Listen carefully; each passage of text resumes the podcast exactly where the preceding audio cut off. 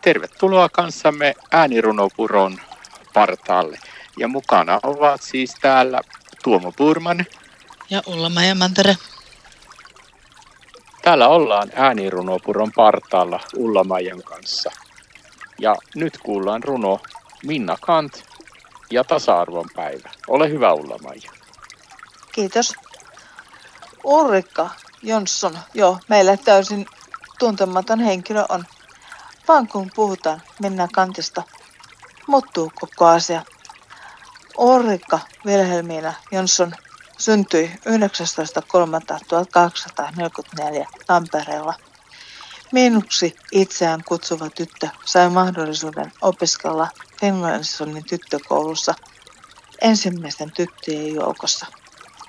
Perhe muutti Kuopioon ja Miinu masentuessaan turvautui uskontoon. Minna aloitti ruotsinkielisen koulun.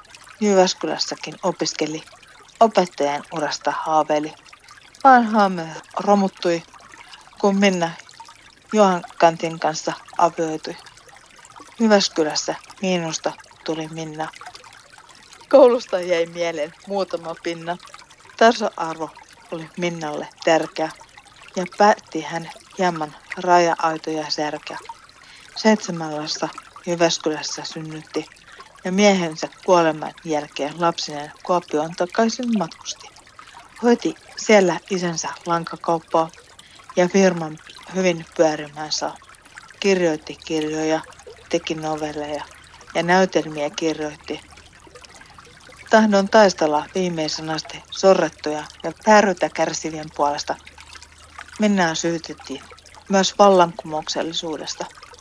Huomasin silloin kylläkin tosiksi Renonien sanat. Hyvin voimakkaan ja viisaa pitää sen olla, jonka velvollisuuden tunto, kunnianhimo tai kova kohtaus saattaa sekaantumaan ihmiskunnan raukan asioihin.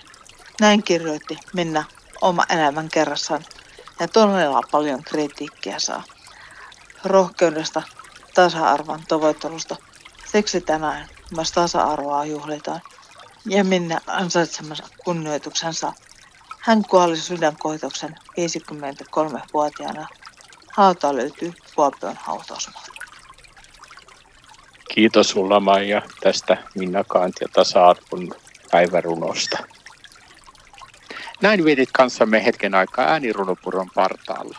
Ja mukana olivat Tuomo Purman ja Ulla Mantere.